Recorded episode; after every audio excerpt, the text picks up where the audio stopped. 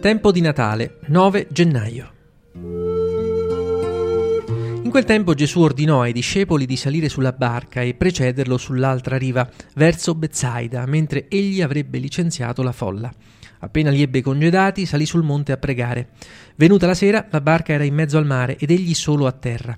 Vedendoli però tutti affaticati nel remare, poiché avevano il vento contrario, già verso l'ultima parte della notte andò verso di loro camminando sul mare e voleva oltrepassarli. Essi, vedendolo camminare sul mare, pensarono è un fantasma e cominciarono a gridare, perché tutti lo avevano visto ed erano rimasti turbati. Ma egli subito rivolse loro la parola e disse Coraggio, sono io, non temete. Quindi salì con loro sulla barca e il vento cessò. Ed erano enormemente stupiti in se stessi, perché non avevano capito il fatto dei pani, essendo il loro cuore indurito. L'Evangelista Marco ci parla di questa traversata di Gesù da una sponda all'altra del lago di Tiberiade. Ed è facile vedere in quella barca l'immagine della comunità cristiana e anche di ogni singolo discepolo che attraversa il mare della vita. Ed è in effetti esperienza di tutti i credenti constatare che il vento di questo mondo, penso alla cultura consumistica, penso alla mentalità ecocentrica, penso a questo sbandamento di valori nei quali viviamo. Ebbene, i venti di questo mondo sono spesso contrari al Vangelo.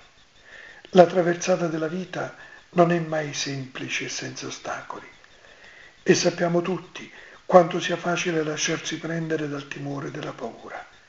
Per di più, non di rado pensiamo che il Vangelo sia una parola vuota, quasi come un fantasma. Ma Gesù continua a mostrarsi ai discepoli di ieri e di oggi e continua a ripetere a tutti non temete. È un'esortazione che giunge anche a noi con particolare forza, proprio in questo tempo nel quale tutti sembriamo lasciarci prendere dalla paura, dal timore, dalle insicurezze. Gesù continua a dirci non temete. Egli stesso allora sale sulla barca ed è la sua presenza che fa subito cessare il vento. La forza dei discepoli, la loro pace sta nel prendere Gesù con loro e nel riporre in lui ogni fiducia. Gesù non è un fantasma, è l'amico più vero e più forte.